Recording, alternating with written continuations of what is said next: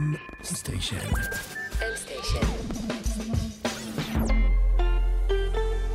מבית מייקרוסופט בישראל.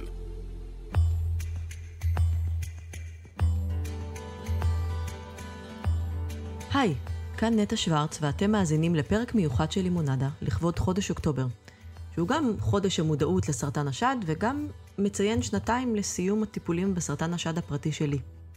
הזמנתי את ענת שפירא, מנהלת קהילת בוגרי המחלה בחלאסרטן, לשיחה על החלמה, על שינויים, ועל כל מה שעבר ועובר אלינו בשנים האחרונות.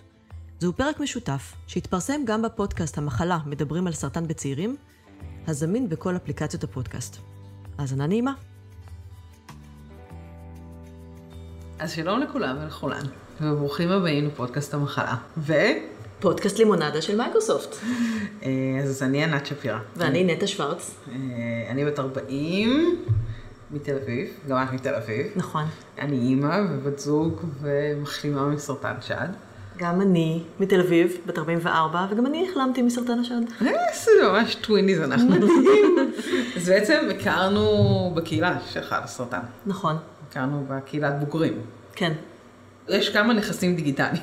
יש את העמוד, ויש את הקבוצות הסגורות, ויש את האינסטגרם.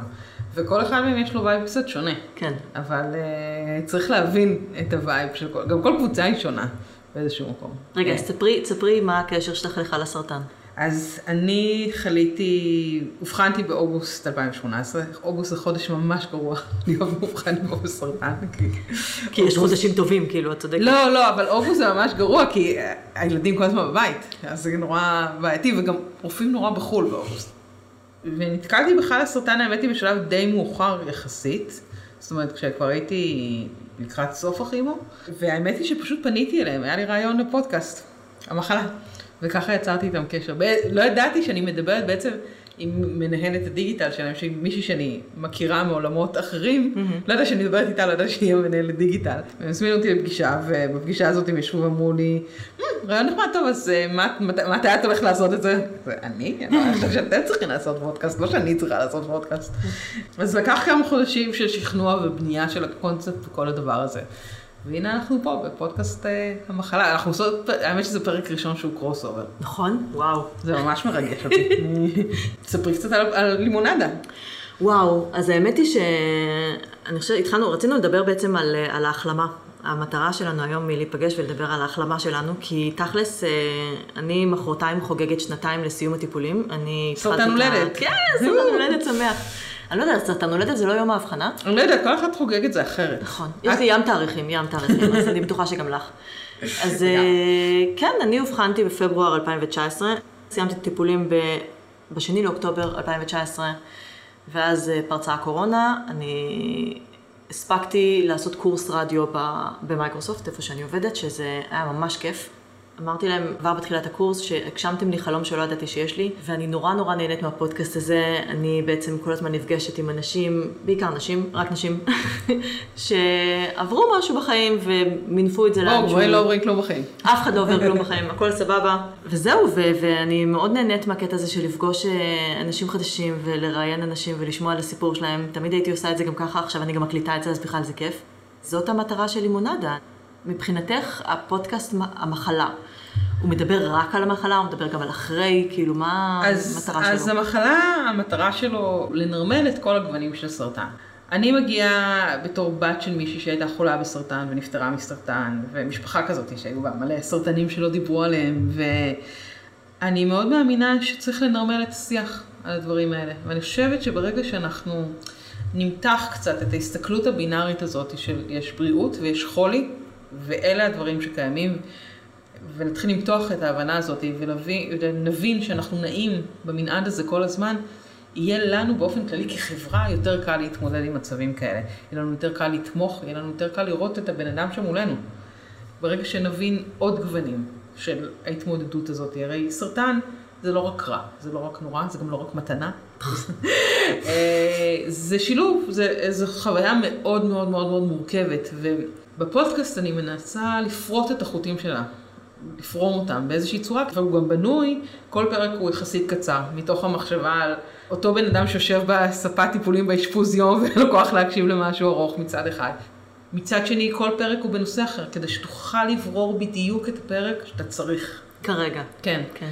אני מרגישה שלפודקאסט יש אדוות מסוימות. זאת אומרת, גם מישהו מקשיב, היה לנו פרק שקוראים לו סרטן קטן, שמדבר על חוויה שהיא דווקא בלי טיפולים, בלי הכימותרפיה, בלי הקרחת, בלי כל הסטטוסים האלה שאנחנו מכירים. רק פחד מוות. רק הקטע הזה שאומרים לך, זה סרטן. בקטנה, כן. ואני חושבת, נגיד, שזה אחד הפרקים הכי חשובים שעשינו, כי הוא נרמל תחושות כל כך מורכבות, שהחברה לא מבינה אותן, וגם אנחנו לא מבינים אותן לפעמים, איך היה לי סרטן בתוך שעה הוא נגמר. כן. מה קרה כאן כרגע? וקרה משהו משמעותי. ואני חושבת שההכרה בתהליכים האלה, בקשיים האלה, בחשיפה של המגוון קולות של הקהילה הזאת שלנו, של המסורטנים, שנורא קשה, אנשים נורא מזדעזעים מהמילה הזאת, נכון? אמ, אני חושבת שזה קצת מקל על בדידות. אז מה זאת החלמה, נגיד, מבחינתך? מה... איך היית מאפיינת את תקופת ההחלמה שלך? כי את הגדרת עצמך כמחלימה. אה, נכון, אובחנתי בין השנה הראשונה לשנייה בתואר השני שלי. סיימתי כימו, חזרתי ללימודים, לשביעי לקורס אחד כזה, בנושא יזמות שעסק בבדידות ובגלל זה גם חשבתי על הפודקאסט. אחרי זה יצאתי למחקר, אז הייתי צריכה לעשות פרויקט גמר, וכזה כמו סרטן. once, כאילו ברגע שנכנסת אי אפשר, you can't unsee things. אז התחלתי לעשות פרויקט מחקר ונורא תהיתי מה אני אעשה. עדיין הייתי בטיפולים, סיימתי טיפולים אחרייך בדצמבר 2019, גם תקופה מדהימה לסיים. צעירונת. וחשבתי, במה אני יכולה להתעסק בסרטן כאילו שעוד לא הגעתי אליו? ואז אמרתי, אני מתעסק בהחלמה, ניסיתי למצוא את הזווית האופטימית יותר. כמובן שגיליתי זווית מאוד לא אופטימית, מאוד מדכאת, אבל הבנתי שאחת השאלות הראשונות ששאלתי זה מה זה החלמה? מתי מחלימים? וכל אחד מגדיר את זה אחרת. איך את מגדירה את זה? מאיזה רגע את מגדירה את ההחלמה שלך? אני חושבת שמבחינתי החלמה זה מהרגע שסיימתי את הטיפולים, אבל אני לא הגדרתי את עצמי כהחלמתי עד שלא הייתי מסוגלת, נגיד, אה, לחזור לעשות ספורט, או לתפקד יום שלם בלי שיכאב לי הראש, בלי שאני חייבת לישון צהריים, בלי שאת יודעת, כל העייפות הזאת והתשישות הזאת שממשיכה כל כך הרבה זמן אחרי. אני עדיין מרגישה אותה. לא, היא באה, אין ספק שהיא באה. היא באה בגלים, וזה כאילו, יש, יש שבועות שלמים שבאמת זה מאוד מאוד אה, קשה, אבל, אבל בהתחלה זה כל הזמן.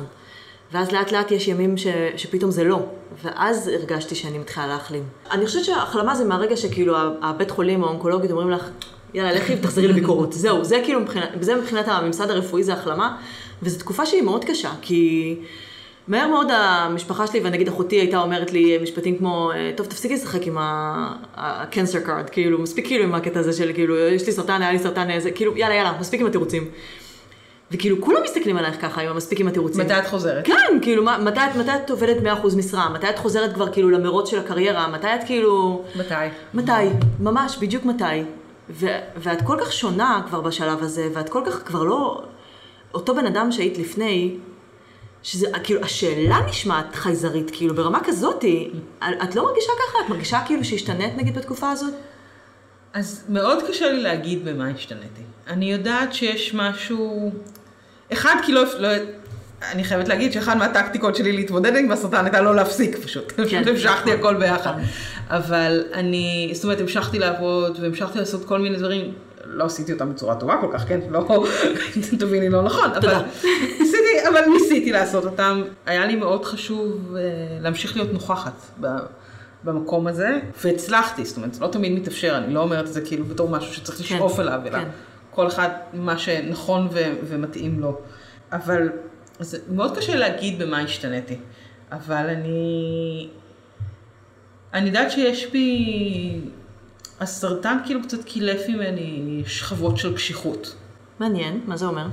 זאת אומרת, נגיד, הרבה אנשים מספרים על, הסר... על החוויית סרטן שלהם, שהם גילו כמה הם מצליחים להתמודד עם דברים, כמה הם חזקים. אני הגעתי חזקה. אני הגעתי כאילו סופר חזקה, במצב של...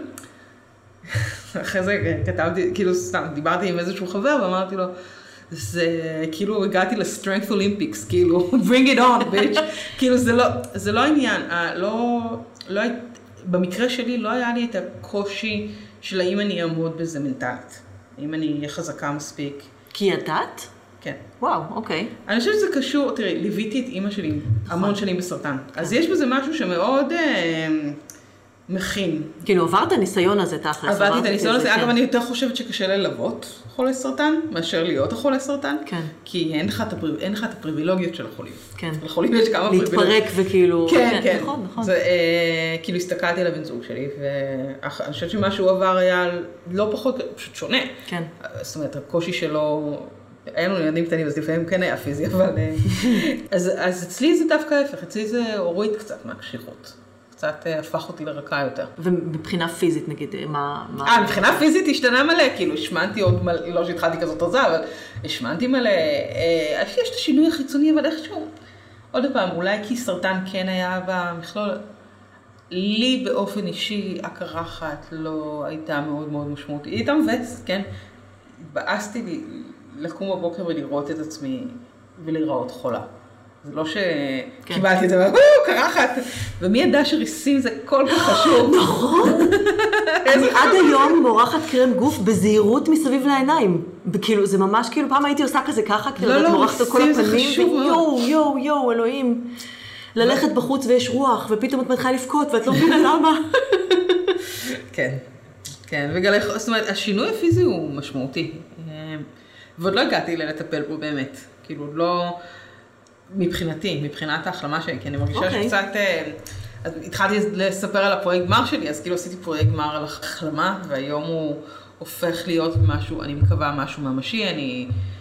הוא פרויקט שאני מתחילה להריץ, אני נמצאת באיזשהו accelerator חברתי שמתעסק בזה, אה, בשאיפה להשיג כסף בשביל להקים יאללה, דברי, אולי מייקרוסופט תשקיעו. היי מייקרוסופט.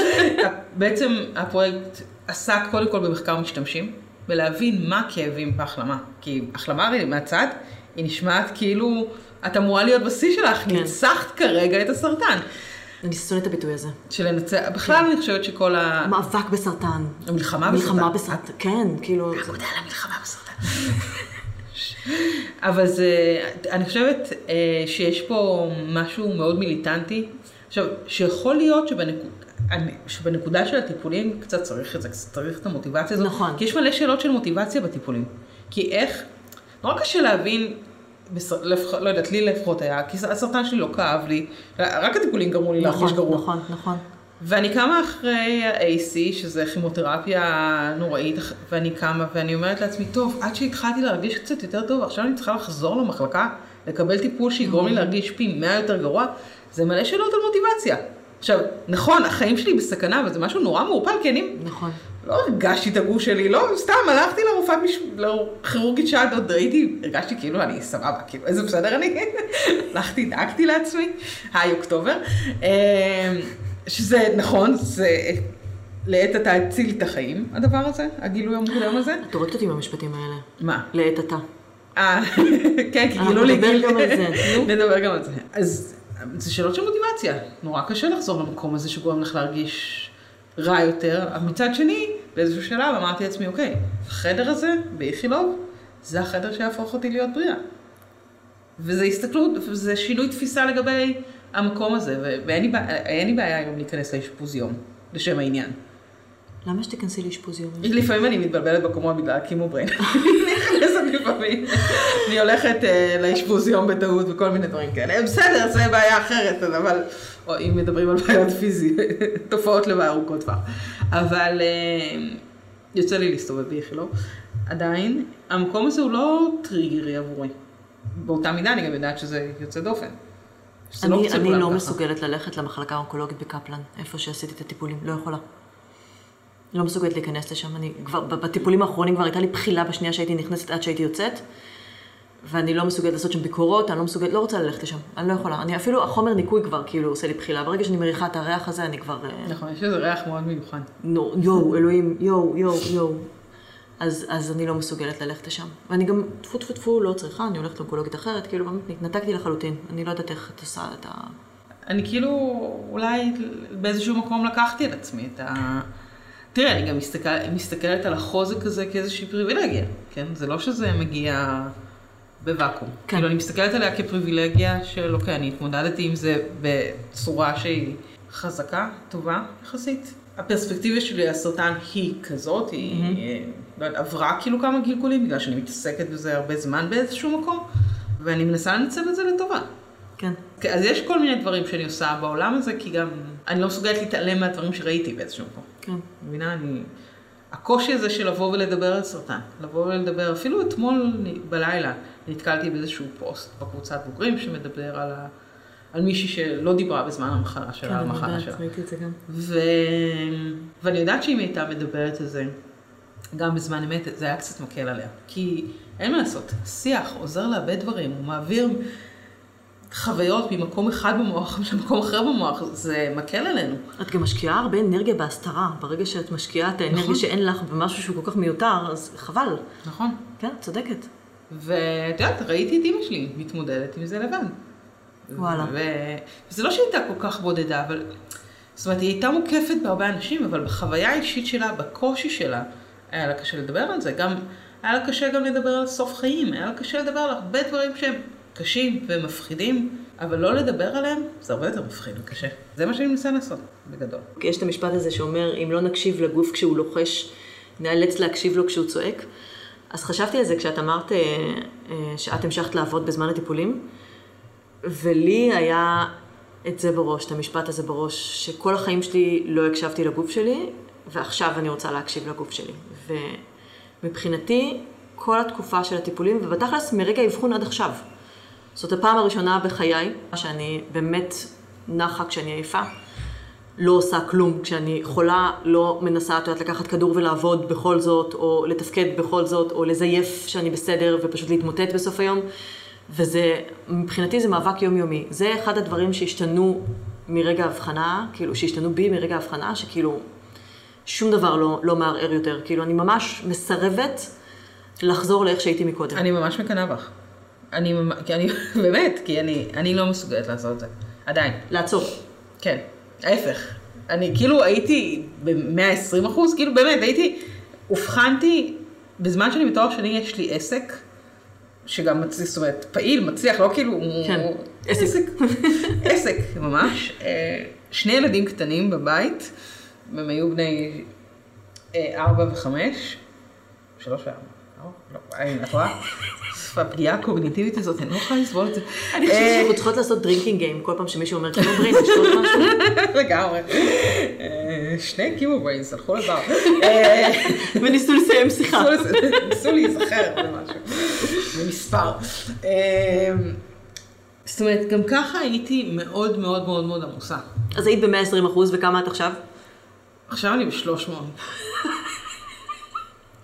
אני באמת, אני כרגע, אני, העסק שלי עדיין קיים, אני עובדת בו, ההפך הגדלתי אותו, כי זה ישב לי על החרדה. אני, אני חושבת שסרטן מאוד שם זרקור על כל מה שפאקד אפ.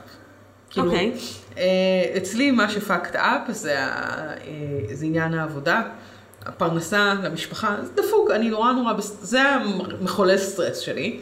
ואני לא מצליחה לפתור את זה, ההפך, אני רק יודעת להחמיר את זה, ומתברר שכל פעם שאני מצליחה גם למתוח את הגבול של הדבר הזה עוד ועוד, כי אני עדיין עובדת, אני נמצאת ב accelerator הזה, אה, אני מנסה להקים את המיזם הזה, יש לי פודקאסט, אה, אני מנהלת קהילה של חלאסרטן, אני רוצה להגיד שאני כותבת טור, אבל לא כתבתי טור כבר הרבה מאוד זמן. היה לי טור בהארץ אה, שהתעסק בסרטן, קוראים לו triple positive, עדיין קוראים לו ככה. איך קוראים לו? אה, triple positive, שזה. של- השם של הסרטן שלי. כן, אני בדיוק ההפך ממך. אה, זה מאוד הצחיק אותי השם הזה של ה triple positive. כי רק מסורטנים מבינים אותו? לא, כי אני, כי תמיד אמרו לי שאני אה. שלילית, ועכשיו יש לי triple positive. אה. יש לך הסמכות שאת לא שלילית. אני לא שלילית. שלוש פעמים לא שלילית. כן, חיובית להכל, כזאת אני. בקיצור, אני עמוסה נורא, אני לא מצליחה לעשות את ה break הזה. בניגוד לרצונך? כאילו רצונך המנטלי ורצונך הפיזי נניח. הם לא בקורלציה כל כך. הם לא בקורלציה. כי נגיד לך שכרגע אני ממש רוצה להיות במיטה, אבל אני ממש רחוקה מהמיטה. סליחה, את ממש רוצה להיות פה ולדבר איתי, מה זאת אומרת? אבל האנמיה היא כאילו מהדהדת לי, דופקת לי בראש. כן, אני לא טובה, בלה, אני לא טובה בלעצור. ברור שזה יושב על איזשהו צורך אחר, של להרגיש שאני, לא יודעת, עושה משהו שהוא משמעותי, שלא... נחוצה. נחוצה, וגם אני לא טובה בלהגיד לא. שדווקא בסרטן אמרתי כן, אני אגיד לזה יותר דברים כן, גדול. אבל לשים לב לזה שאני פשוט אף פעם לא יודעת להגיד לא. זה נשמע כאילו את עושה המון דברים במין קטע כזה של את לא יודעת מתי יהיה לך זמן לעשות אותם, או שזה זה לא מחשבה שחולפת לך בראש? מאיזה, מה הכוונה? כאילו שאת לא יודעת כמה זמן יש לך, אז את רוצה פשוט לעשות כמה שיותר כרגע. אה, אני לא יודעת כמה זמן יש לי. אף אחד לא יודע כמה זמן יש לו. נכון. אני שואלת אם את, כאילו, יש לך את ההתעסקות הזאת. אה, כנראה שכן. אם אני. כשדיבר, כשדיברנו בטלפון, את אמרת שכאילו מבחינתך זה כאילו מתי שהוא יחזור. כן. ואני אמרתי שמבחינתי סיימתי. כאילו, ושתינו הגענו לסרטן הזה בידיעה שיגיע סרטן. זאת אומרת, אני זוכרת שאני אובחנתי, ואני באתי ליוני ואמרתי לו, אמרתי לך, יוני זה בעלי, אמרתי לך שאני יכולה בסרטן מתישהו, והנה זה הגיע. זה וגם לא הבטיח לך שזה יגיד. לא, אבל אני, תראה, עוד פעם, אמרתי, יש צד שלהם במשפחה שהם מסורטנים, כאילו. גם אצלי. אז זה לא היה, זה לא היה מפתיע, זה לא הגיע בוואקום, כאילו של... אז זה שזה שד, זה שזה בגיל 37, זה היה מפתיע. כי לכולם היו סרטנים כאלה, לימפומה, לוקמיה, ריאות, כאילו... שד זה עוד סרטן קל, אבל... אה, במשפחה שלי. אבל, אז זה לא, לא הפתיע, הקונספט של סרטן, הפתיע, מה, מה עכשיו, כאילו, אני בת 36, מה? זה מה ש... גם שאת, באמת? גם אני תכננתי איזה לוקמיה כזאת חמודה. ואז זה כן הפתיע, אבל אני... דיברנו מקודם על אה, אנשים שהם שליליים, חיוביים, פרגמטיים.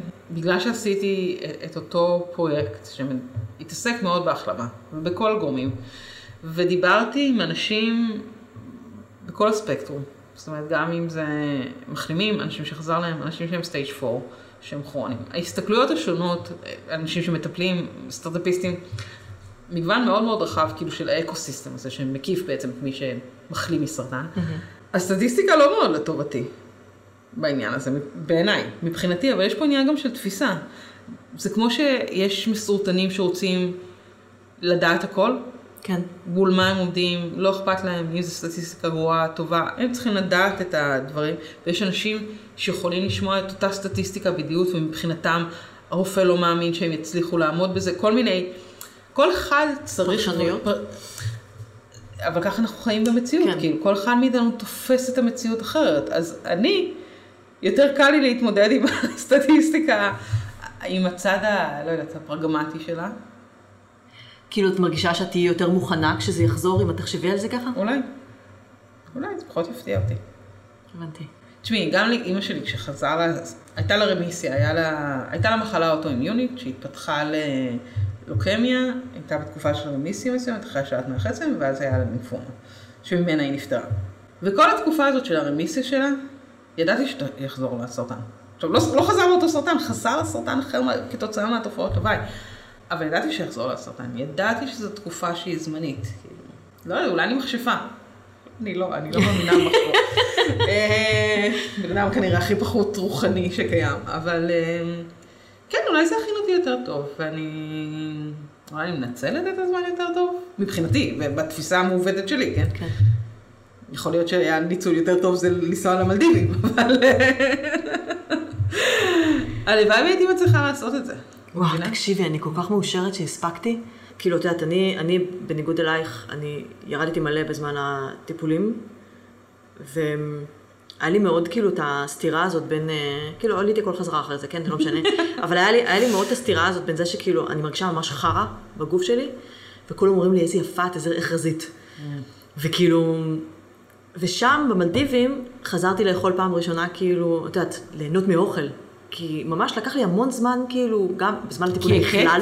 כי הכית בטיפולים? לא, לא היה הכיתי, לך פשוט? לא היה לי- לא היה לי תיאבון, והטעם, את יודעת, את זוכרת איך זה, כאילו, דבר לא כל היה אלה עם. הקורונה שמתלוננים על החוסר טעם. יואו, אלוהים, חוסר טעם זה היה יכול להיות דבר מדהים בזמן כימו, זה יכול להיות דבר מדהים, כאילו, הייתי צריכה, הייתי מוסיפה לימון לכל דבר. כל דבר שאכלתי הייתי מוסיפה לימון, כי לא הייתי מסוגלת לסבול שום דבר שהוא אפילו קצת קצת קצת מתוק. אוכל אסיאתי לא הייתי מסוגלת לאכול, כי באוכל אסיאתי, אני לא יודעת אם את יודעת את זה, הכל. עבדתי- בג'ירף. יואו, אלוהים, הכל מתוק. כאילו הייתי מזמינה ירקות מוקפצים ומקבלת משהו שאני לא מסוגלת אפילו ללעוס. זה היה פשוט הזוי. הייתי שמה לימון על הכל, ובמלדיבים זו הייתה פעם ראשונה, שזה היה באמת, כאילו, ארבעה חודשים אחרי סיום הטיפולים, ש, שסוף סוף היה לי תיאבון, והיה לי טעים, הכל היה כל כך טעים.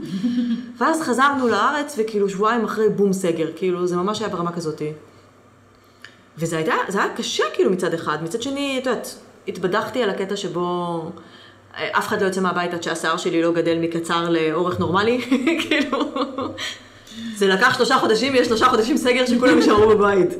אה, ואחרי זה כאילו, אני בעיקר נורא לוקחת את הזמן לזהות מה, מה אני רוצה בכל רגע. לא חזרתי לעצמי, לא מבחינת קריירה, לא מבחינת, את יודעת, שאיפות, לא מבחינת יכולות. היום נגיד, יום, יום ראשון שעבדתי, אחרי שבועיים וחצי, כי הייתה לנו הדממה במייקרוסופט. שבועיים וחצי, כאילו, את יודעת, המקסימום שהייתי צריכה להשתמש במוח זה כאילו, מתי צריך לקחת את הילד לפה ובאיזה שעה מתחיל הסרט, לא יודעת, כאילו דברים כאלה. והיום פשוט הכל היה לי איטי נורא. עכשיו, פעם לא היו לי דברים כאלה. את יודעת, חזרתי מחופשת לידה, הידיים זכו איך לתכנת, הכל היה כאילו... והיום כל דבר, כאילו, לא הצלחתי למצוא את המילה, לא הצלחתי כאילו זה, ואני מדברת עם איזה בחור שכאילו, שאני סוג של מנהלת אותו, וכאילו, והוא אומר לי, יו, את לא במאה אחוז היום, אמרתי לו, תקשיב, אני חושב, אני לא חושבת, לא בחמישים אפילו, כאילו, בעיניי, באמת. וכאילו, כל דבר לוקח לי כל כך הרבה זמן, ואני מסתובבת עם המון המון שיפוטיות אל עצמי, אני לא יודעת איך זה אצלך, אני חושבת שגם את כאילו סוג כזה של בן אדם כנראה. מה פתאום? למה את חושבת? לא יודעת, אנחנו מכירות שעה, אני לא יכולה ממש לאבחן אותך עדיין. כאילו המון המון שיפוטיות על איך שהייתי קודם ואיך אני עכשיו. אני חושבת שאני פחות, אני פחות חדה, זה לא מתסכל אותך? מאוד מתסכל. את את אומרת באופן- קימו בריין כל הזמן, אבל זה לא, כאילו, זה בדיוק לא. שם קוד כאילו לכל הדברים שכאילו נדפקו ו- ולא יחזרו אף פעם. תראי, אז זה מאוד קשה לי. הפגיעה הקוגניטיבית היא הייתה הדבר שהכי תסכל אותי. גם בגלל שהמשכתי לעבוד, אז גם מאוד ראיתי הרגשת את זה ממש תוך כדי. הרגשתי את זה תוך כדי, ואני אני זוכרת ממש שיחות לבן זוג שלי, שאני גם עצמאית, אז אני גם עובדת לבד, אז זה בכלל כאילו, כן. אני בחושך, בפינה, אני יושבת ובוכה. ואני זוכרת שהתקשרתי אליו ממש הייתי צריכה ממנו, אני חייבת ששנייה שתעזור לי לחשוב.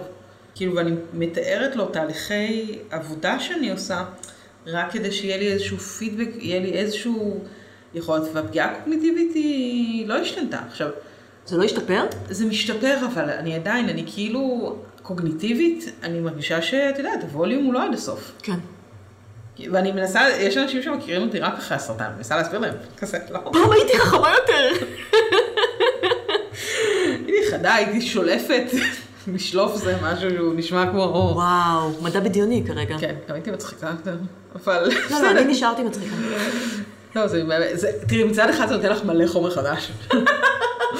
לצחוק עליו, נכון, אה, נכון. מצד ש... אבל השליפה, היא השתבשה, וזה נכון. חשוב, השליפה היא חשובה בשביל להצחיק. נכון. אני, אני מנסה לא לכעוס על עצמי על הדברים האלה.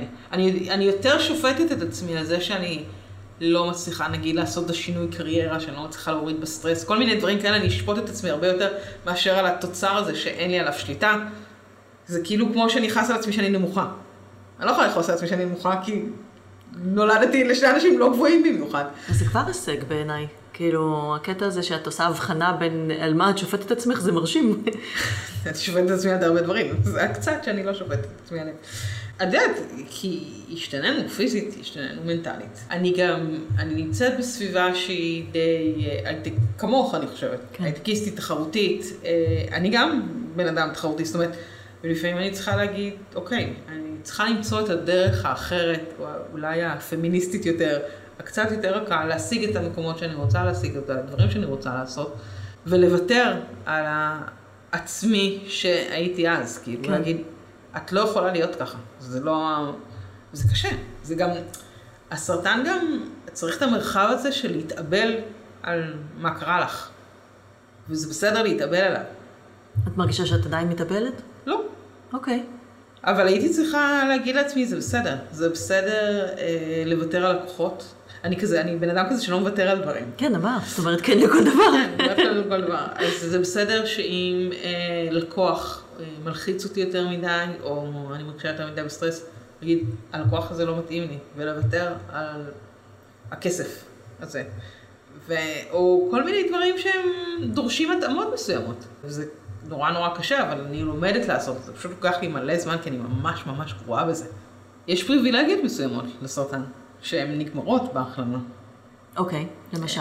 זה תלוי במה שאת עושה. אני חושבת שיש משהו באיך שהסביבה תופסת את זה, של התחזרי, תחזרי, תחזרי הזה, והמאבק הזה בין העצמי, חדשה, לעומת המציאות היומיומית, שהייתי רגילה אליה, שהיו רגילים אליי בה. אוקיי. זה מציף כל מיני דברים, לא? כאילו, ברור שזה מציף, אבל אני מנסה ו-80 אחוז נגיד מצליחה לא לתת לזה להשפיע עליי. מה עוד הצלחת לשנות? אז ספרי למאזיננו איך משנים דברים, כי אני לא טובה בלספר את זה.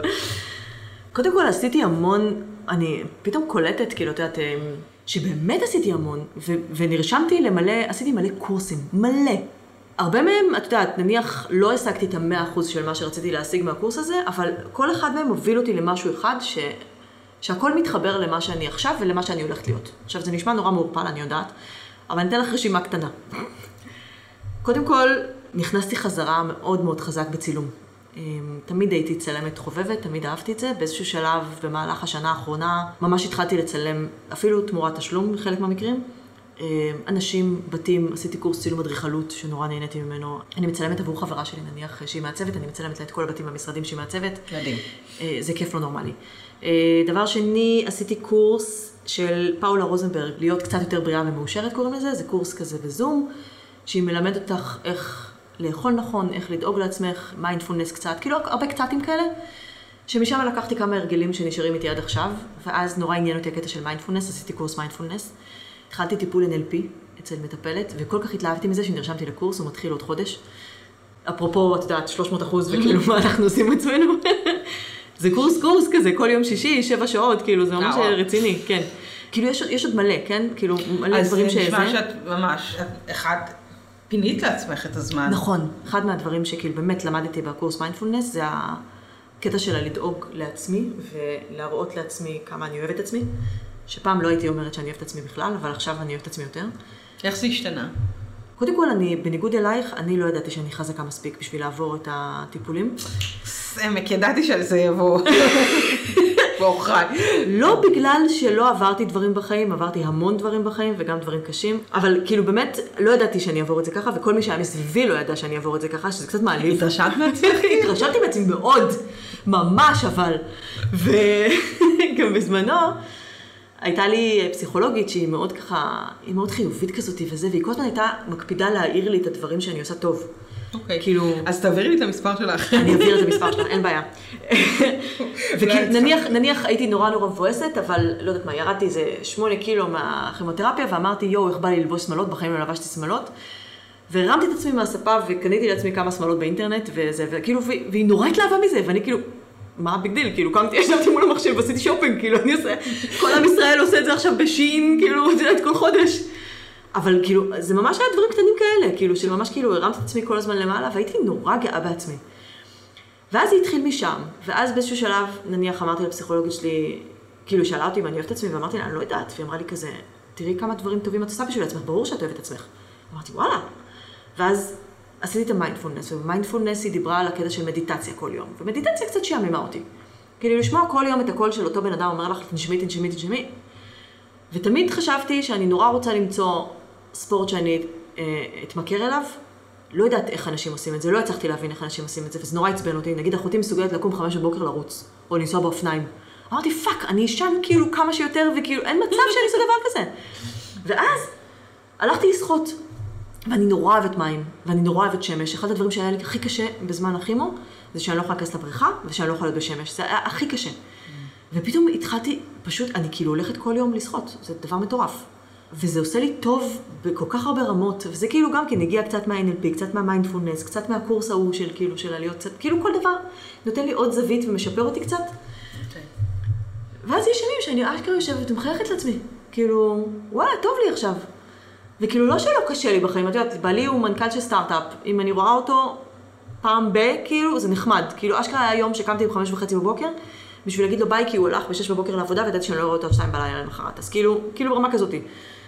אז זה לא שאין דברים קשים, הייתי עם הילדים עכשיו כל השבועיים האחרונים לבד, פריטי מאץ'. אז, אבל כאילו, לא יודעת, כאילו, אני מרגישה שיש המון דברים טובים, וטוב לי איתם, ואני כאילו יודעת שאני יכולה לתגמל את עצמי על דברים, ואני יודעת לנוח מתי שאני צריכה, אז כאילו הדברים הקטנים האלה, את יודעת שכל יום את נותנת לעצמך קצת משהו, זה עוזר לי. זה מדהים. אני לא יודעת לעשות את זה, אני מרגישה שאת החוויה הזאת, לא שאני לא עושה איתה דברים חיוביים, לא שאני לא עושה איתה דברים שאני גאה בהם, לא שאני לא הופכת את זה ללימונדה, אבל לא, לא, לא אמרת את זה מספיק בכל רמה. לא. לימונים, לימונדה. כן. אני חושבת אבל שהרבה מהדברים שאני עושה, הם כלפי חוץ. הם כלפי קהילת הסרטן, זאת אומרת, הם לקחת את החוויה האישית שלי וכאילו לנטרל את העצמי מהם ולעשות דברים שהם כלפי חוץ. ואת אומרת, מה עם הפנימה? יכול להיות. אולי זה כאילו, את יודעת, חוויות אה, שונות שלקחנו את הדבר הזה. תגידי, את מרגישה שהיו דברים שהבטחת לעצמך בזמן הטיפולים, משהו שאמרת שכאילו תעשי ולא עשית, או ההפך? יש נורא ציפייה שכאילו אם היה לך סרטן, פתאום תעשי מזה, תגלי משהו, תצילי את העולם. תקבלי פרופורציה כל הזמן. לא, כל הזמן פרופורציה, אני עדיין עושה דברים ממש גרועים, כאילו נטולי פרופורציה, ומתעצבנת באופן נטול פרופורציה, או לא מתעצבנת באופן נטול פרופורציה, גם וגם. אה, כאילו שתלמדי איזשהו משהו נורא נורא חשוב על החיים, משמעות החיים כזה. כן, זה לא קרה לי, 42. לא קרה, לא למדתי מהי משמעות החיים, אני עדיין ממש גרועה בלחיות, ויש נורא לחץ גם, כאילו. מה למדת? מה, מה גילית מהסרטן? ו... שהחיים הם לא משהו. ואז להחלים מסרטן ומגפה עולמית זה בכלל שילוב. מנצח. אז אני לא, לא, גם לא הבטחתי לעצמי שום דבר, אני כן חושבת שאני מנסה להשתמש בחוזקות שלי כלפי חוץ. יותר קל לי לעשות את הדבר הזה כנראה מאשר כלפי פנים. את חושבת שאת לא היית עושה את זה אם לא היה סרטן? האם היה לי פודקאסט אם לא היה לי סרטן? כנראה לא. שלא פודקאסט המחלה, וכנראה שלא היית עוסקת בעשייה של מה שאת עושה עכשיו בסטארט-אפ שלך, כי זה באמת קשור ספציפית לסרטן, אבל אני אומרת, כאילו, כן היית יוזמת, כן היית עושה דברים. תראי, יזמתי ועשיתי דברים גם לפני, אבל נגיד היה משהו בפודקאסט, במה שסיפרתי לך על הפגישה שאני יושבת מול חל הסרטן, ואני מציעה להם את הפודקאסט ואומרות לי, אוקיי, אז מתי את עושה את זה? ואני חוזרת הביתה ואומרת, וואו, רגע, אני? והקפיצה הקטנה הזאת של בין לחשוב על משהו, שיהיה לך רעיון טוב לבין לעשות אותו באמת, היא קפיצה נורא נורא גדולה. וכן, אני יכולה לעשות את זה. אז את יודעת, יש דברים בלצאת החוצה שאני לא חושבת שהייתי עושה אותם. לא, אולי זה נתן לי משהו לדבר עליו, לא, לא יודעת איך להגדיר את זה, אבל אני לא בטוחה שהייתי עושה את כל הדברים האלה. אני כן חושבת שהיוזמות שלי תפסו מימד אחר. כן. לך היו דברים שהבטחת לעצמך? אמרת, אם אני אחלים, אני אעשה ככה וככה? אני חושבת שרציתי לטוס לחו"ל יותר, אבל אז מגפה עולמית. כן, היו, היו מלא דברים שבאמת איזה, מאוד קיוויתי שאני אדע לשמור על הפרופורציה הזאת, אבל אני מניחה שזה טבע העולם. היא נשחקת, לא? היא נשחקת, זה היה ממש כאילו, את יודעת, אה, היו ימים שרק אה, חיוך של הילדים שלי היה מחזיר לי את הטעם לחיים, ועכשיו לפעמים אני צורחת עליהם שילכו לישון, כי שעה, השעה הזאת זה הסלון שייך למבוגרים בלבד, ויאללה ביי, כאילו זה... זה נשחק, כן? כן. אני, אני, תראי, אני גם, אני באמת סיימתי טיפולים בדצמבר 2019 שיש שמועות על וירוס בסין, כאילו, ואת גם סיימת בפברואר. לצאת מסרטן ישר לתוך מגפה עולמית, כן. זה חוויה מאוד מאוד קיצונית. זאת אומרת, כי כל מיני דברים שדמיינת אותם וחשבת שהם יקרו, לא התרחשו. גם יותר מזה, קיווית שסוף סוף את יכולה לצאת ולעשות דברים, וללכת ולטוס, וכאילו... וההפך, ואת פתאום אוכלוסייה. בסיכון, כן. בחרדות עוד הפעם, ואת שומעת אנשים אומרים, אה, זה שפעת, ואת אומרת, השפעת הזאת יכולה להרוג אותי. כן. בזמן שחברים שלי אומרים, אה, צעירים זה לא עושה כלום, וכאילו כולם מתעצבנים נורא שיש סגר, אני, כל בן אדם זר שאני פוגשת, אני מפחדת שהוא יהרוג אותי. לא, לא היה לי את התחושה הבסיסית הזאת שהגוף שלי ידע להתמודד עם קורונה, עדיין אין לי אותה, כן. אגב. אה, אני לא סומכת עליו שהוא ידע, לעומת, זה- לעומת הסרטן שידעתי שהוא יתמודד איתו, והקורונה עדיין מפחידה אותי, אני מחוסנת, חיסון שלישי, אבל כאילו אני עושה את כל הצעדים ש... שאת יכולה. שאני יכולה. תכלס, כן. ללמוד איך לחיות לצד החרדה הזאת, זה משהו שלקח זמן. כן. אה, והרבה פעמים נאלצתי ללמוד. זאת אומרת, הבן זוג שלי היה חייב לחזור לעבודה. הילדים, מה, יישארו בבית לעד ולא ילכו לבית ספר? כל מיני המציאות, כל מיני דברים שחשבתי שיקרו, ונטייל וניסע וזה. לא קרה. כן. אני עדיין לא הייתי בחול הזה. ואני עוד פעם, אני גם אמרתי לך, אני לא טובה בלעשות, כאילו להוריד את הסטרס, אני לא טובה באורח כן. חיים יותר. כל מיני דברים כאלה שאני פחות אה, מצליחה בהם, אה, אבל אני מנסה. יש לי פיקים כאלה של... אה, שאני אומרת לעצמי, אוקיי, עכשיו אני אטפל יותר טוב בעצמי. אני מצליחה לתקופות קצרות, אני לא מצליחה ממש להפנים את הדברים, אבל לאט לאט. נשלח אותך גם לקורס מיינדפולנס. אה, אין לי סבלנות לדברים כאלה. אני חושבת שהקטע של החרדה מהקורונה, להוסיף את זה לחרדה מסרטן, זה כבר באמת too much. אני חושבת שאני פשוט בחרתי להתמקד באחד ולא בשני, כי זה היה יותר מדי בשבילי. אני יכולה להגיד שדווקא המלחמה נגיד, כן. גמרה אותי. מה, מה זה דווקא? כאילו, כמה לא. אפשר? כאילו, באמת איזה... אני זוכרת שבזמן הכימו ראיתי אה, האחיות אה, המוצלחות שלי, ובעונה השלישית יש שם מלחמה. ראיתי את זה ואני זוכרת שאמרתי לבן זוג שלי, תקשיב, אם יהיה משהו ביטחוני לא בסדר, אני, אני לא מרגישה שאני מספיק חזקה, שאני מספיק יציבה, לעמוד בדבר הזה. כן. כי יש כמות דברים שאפשר להתמודד איתם באיזשהו מקום. ועוד דבר, ועוד דבר, ועוד חרדה, ועוד חרדה, וכמה אפשר כאילו. תכלס, אני לא בטוחה שהרבה, ש, שכאילו אנשים בכלל מודעים לקטע הזה, את יודעת, של החרדה הזאת שכל הזמן נמצאת פה, אצל מישהו שמחלים. הם כאילו מתרכזים בקטע שלה, כאילו, וואי, ניצחת, החיים עכשיו זה, מה אתה לא חזות עם עצמך והכל, ופרופורציה ובלה בלה וכאלה וזה, וכאילו, אני לא מבינים שלנצח נשאר פה משהו תקוע עכשיו. נכון. אני לא מרגישה שהחרדה מנהלת אותי. סבבה, אבל היא עדיין תמיד שם. היא קופצת. כן, נגיד באמצע הלילה כשאת לא מצליחה להירדם, פתאום זה יכול לחזור. כשכואב משהו. את כל כאב חושבת שחזר לך סרטן? לא. אני לא חושבת ככה כל כאב, אבל אני כן, נגיד, כל פעם שה... שאת יודעת, כאילו יש תכלס סייקל אה, הורמונלי של אישה, כאילו יש מקרים שבהם השד כאילו כואב. כואב יותר או רגיש יותר או כאלה, אז אני כאילו ממששת אותו קצת באובססיביות לברר שאין אה, שום אני דבר שזה. מלא. אני... מה שמצחיק זה שאף פעם לא מיששתי גם את הגוש, הוא היה ממש קיצוני, ממש היה אפשר להרגיש אותו, לא מיששתי אותו, לא הרגשתי, הדחקה היא דבר מדהים. אני, אני לא יודעת אם אני, זה, חר... זה גלים כאלה, זה כן. תקופות שהן, עכשיו, באמת, המציאות היא קשה בשני, בשנה וחצי האחרונות, היא באמת קשה, אובייקטיבית לכולם, לכל, ה- לגמרי. היקום קורס לתוך עצמו כאילו. ואנחנו הגענו מראש בחצי כוח, כאילו כן, זה לא שהגענו... נכון, נכון, נכון. זה חוויה שהיא מורכבת. מורכבת גם איך להעביר חיוביות, מהי אופטימיות. איך... אה, אז מה- מהי אופטימיות בעיני מישהי שמגדירה את עצמה כבן אדם שלילי? אני לא- אני לא מגדירה את עצמי, אנשים אחרים מגדירים את עצמי. אוקיי. אני הפרגמטיות שלי היא חיובית. סליחה. אגב, הפרגמטיות, גם- הסרטן הייתה לטובתי, כי אני מבחינתי אמרו לי, אוקיי, את בפוזיטיב, יש לך 90 אחוז אה, שלא תג- שתגיעי לחמש שנים. 90 אחוז להגיע לחמש שנים? כן. אוקיי, סבבה. אמרתי, אוקיי, אני לוקחת את זה, סבבה. לא חשבתי על, לא חשבתי על מוות בזמן ה... זה לא היה רלוונטי. גם, אני זוכרת שכאילו גם הפסיכולוגית שלי אמרה לי, את בורחת מזה? אז אמרתי, אני לא בורחת, זה פשוט לא, כאילו, מה הקשר בין מוות למה שקורה לי עכשיו? כל מה, 90 אחוז שהכל בסדר, מה זה? 90 השטויות אחוז שהכל בסדר, יש עוד מלא שלבים כן. עד שאני ימות מזה. כן. אה, גם כי ראיתי את זה, אז קורה, יש, יש לי עוד לאן להידרדר, אז כרגע זה לא רלוונטי בכלל, מה יש לי להתעסק במוות? זה כאילו? משפט חזק, זה יש לי עוד לאן להידרדר. זה משפט פשוט. זה תמיד נכון גם.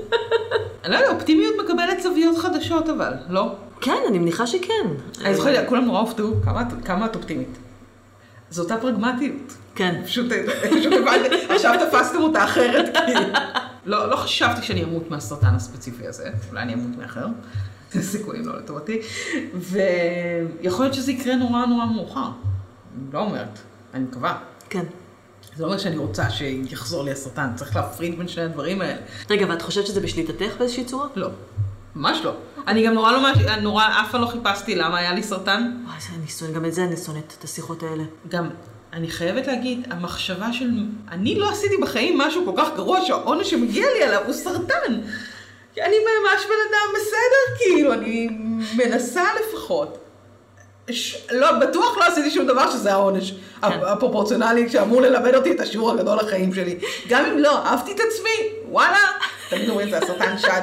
שד זה כי את לא, לא, לא, oh my god. לא אהבת את אוקיי, עצמך, כן. לא, לא השקעת בעצמך. אני לא מכירה אף אימא לילדים קטנים שמשקיעה בעצמה, וכאילו, אז מה, לכולם יש סרטן? לא. היה לי סרטן, כי יש לי גנטיקה תפוקה, ומזל קצת חורבן, כאילו, ו- ובסדר, והיה סרטן, זה, זה אירוע שהוא אמנם, אני גם נותנת לו את ההקשר הגנטי, אבל הוא קצת רנדומלי. כן. באיזשהו מקום. אני לא, מחפ... לא מחפשת בשום שלב, גם לא חיפשתי, זה לא מעניין אותי למה היה לי סרטן. או כנ"ל לגבי העניין שלה, מה אני אמורה ללמוד מזה. לא, גם לא רק מה אתם רואים ללמוד מזה, אלא נניח, אה, את יודעת, היה לא מזמן אה, דיון בקהילה של הבוגרים, מישהי שאלה מה צריך לאכול, או מה צריך לעשות אחרת בשביל כאילו שהסרטן לא יחזור, והיו כאילו כל מיני עצות. את זוכרת את זה? איזשהו ממש כאילו... כן, לא, אבל זה כמו הסוכר, זה כמו זה. כן, ולמרות שכאילו אני בזמנו זוכרת שקראתי מחקרים על הקטע הזה, סתם בשביל שסקרן אותי, ואמרו שאין שום קשר בין תזונה לבין חזרה של סרטן. כאילו, אם יש קשר הוא מאוד מאוד מאוד קטן, זה לא משהו שבאמת כאילו אפשר... לא. עוד אבידנס. ויש כאילו, יש תחושה כאילו שאנשים כל הזמן מחפשים איזה משהו לשלוט בו, כאילו משהו אבל, ש... זה, אבל זה בדיוק, אבל, אבל ברגע שאת מבינה את זה, ואני מסכימה איתך, סרטן זה אובדן שליטה נורא נורא לגמרי. גדול. גם, כמו קורונה תכלס, בעיניי זה מקביל לחלוטין. נכון. חוסר ודאות והאובדן שליטה, לחלוטין, כן. אבל בקורונה זה... זה הגלובלי, זה כן, הגלובלי, כן. והסרטן הוא נורא... ש... כן. אני איבדתי שליטה. והעובדה שאנשים צריכים לעשות משהו מסוים, בין אם זה להתאבד על ספורט, שינוי תזונתי, מיינדפולנס, 30 שעות יוגה ביום, לא משנה. כל דבר שהם יעשו שיגרום להם להרגיש שהם עשו משהו שהוא אקטיבי, שימנע מהם את הסרטן, הוא... אין לי שיפוטיות כלפי זה. כן. כי אני, אני, מבינה, אני מבינה את המקום שממנו זה מגיע. הבחירה של אנשים לחיות את החיים שלהם בדרך שהם חושבים שהיא נכונה היא מאוד מאוד חשובה בעיניי. גם אני ברמה האישית הפרטנית לא מסכימה איתם. כן. אני מאוד מאמינה במדע טיפולים בלה בלה בלה בלה, ומישהו שמסרב לטיפולים מחפש רק הומאופתיה או כל מיני דברים כאלה, אני יכולה ברמה הפרטנית לא להסכים. אבל על הזכות שלו לבחור ולטפל בעצמו בצורה שהוא רואה לנכון, היא, היא חשובה לחלוטין. זה משהו שהוא כל כך אישי, ש... כן. המקום? כאילו, מי, מי אני? בדיוק. כן. זה לא משנה כאילו. וגם אם ברמה, ואם, לא יודעת, אה, אימא שלי הייתה מחליטה לעשות את זה וזה היה מחרפן אותי ואיך את מסרבת לטיפול וכל מיני דברים כאלה. באותה מידה זה יכול גם להיות לצד השני. אני חושבת שכל אחד יש את הזכות הנורא נורא חשובה של להחליט איך הוא מטפל בעצמו. יכולות להיות לזה השלכות כן. שוברות לב, כן. אבל אני לא יכולה לחיות חיים בשביל מישהו אחר כמו שאני צריכה ללמוד לחיות את החיים שלי. אני מסכימה איתך לגמרי, ואני חושבת שזה גם כן אחד מהדברים שלקחתי מה... בתקופת החלמה הזאת. כאילו, הקטע הזה של ה... לבחור, זה, אני חושבת שזה אחד הערכים הכי חשובים. כאילו, באמת, לכל בן אדם, פשוט לבחור מה הוא רוצה, מה זה, זה אפרופו מה שאמרת, לגבי איך הסביבה. רואה. אבל זה נורא קשה לדעת מה את רוצה. נכון. להגיד בקול מה את רוצה, לא נכון. להתבייש בזה. זה, זה שלושה שלבים שונים, מה שאת אמרת עכשיו. גם נכון. לדעת, גם להגיד בקול, גם לא באיזה נכון. שלושה שלבים שונים. נכון, ולפעמים, אה, ואני חושבת שזה גם בהורות, גם לנו כנשים לפעמים יש את הקושי הזה, לי יש את הקושי הזה. נכון. לבוא ולהגיד, אני רוצה שזה מה שיקרה. למרות שאת עושה כל כך הרבה דברים, כאילו, יש הרבה דברים שאמרת שאת רוצה לעשות. זאת אומרת, את, את כאילו יוזמת אותם, את אני מייצרת עושה אותם, ואני מאוד, אני עדיין מפחדת להגיד שאני רוצה אותם. בסדר, אז, אבל זה תהליכים שאנחנו מתבגרים ומתבגרות. אני. מסכימה. אני חושבת שכאילו באמת גם עוד משהו שלקחתי מכל הסיפור הזה, זה שבאמת לא כל דבר זה מטרה ואת הולכת וכובשת את ההר וזהו ונגמר, אלא באמת יש דברים שהם פשוט תהליך, שכאילו תכל'ס זה החיים. כאילו את, את עוברת ואת משתנה כל הזמן ומה שאת רוצה עכשיו זה לא מה שתרצי בעוד שנה ולא מה שתרצי בעוד שנתיים. אני, אני חושבת שלמדתי, תמיד הייתה לי, אה, אני חושבת שחונכתי ככה, לחשוב בצורה מאוד ליניארית, כאילו תעשי ככה וזאת תהיה כן. התוצאה ותתקדמי. כל מיני דברים כאלה, ויש, השקשוקה הזאת של הסרטן, היא מערבלת מאוד את הליניאריות הזאת. נכון. ונורא כעסתי על עצמי תמיד, שאני כאילו לא בחרתי באיזושהי קריירה שהיא, נגיד, כשכירה ואני אתקדם בסולם הדרגות, והלכתי להיות עצמאית, ב... ושיניתי את הקריירה שלי, ואולי עכשיו אני אשנה אותה עוד הפעם. כל מיני דברים, נורא כעסתי על עצמי על הדבר הזה. ובמקום להסתכל על זה כאיזושהי התפתחות, כן. שהיא אומנם לא ליניארית, אבל... אבל האב- מה שנכון לך באותו רגע. אבל האבי, זהו, האבינאריות הזאת, כמו שדיברתי איתך על הבריאות והחולי, כן. זה אותו דבר. כן, כאילו, זה נכון. מגיע מאותו מקום. כאילו, אני לא חייבת, מותר לי לשנות את הדעה שלי. מותר לי להחליט מחר משהו אחר. מותר לי. גם מותר לך לעשות חמישה דברים בבת אחת ולא להגדיר את עצמך כבן אדם אחד בלבד.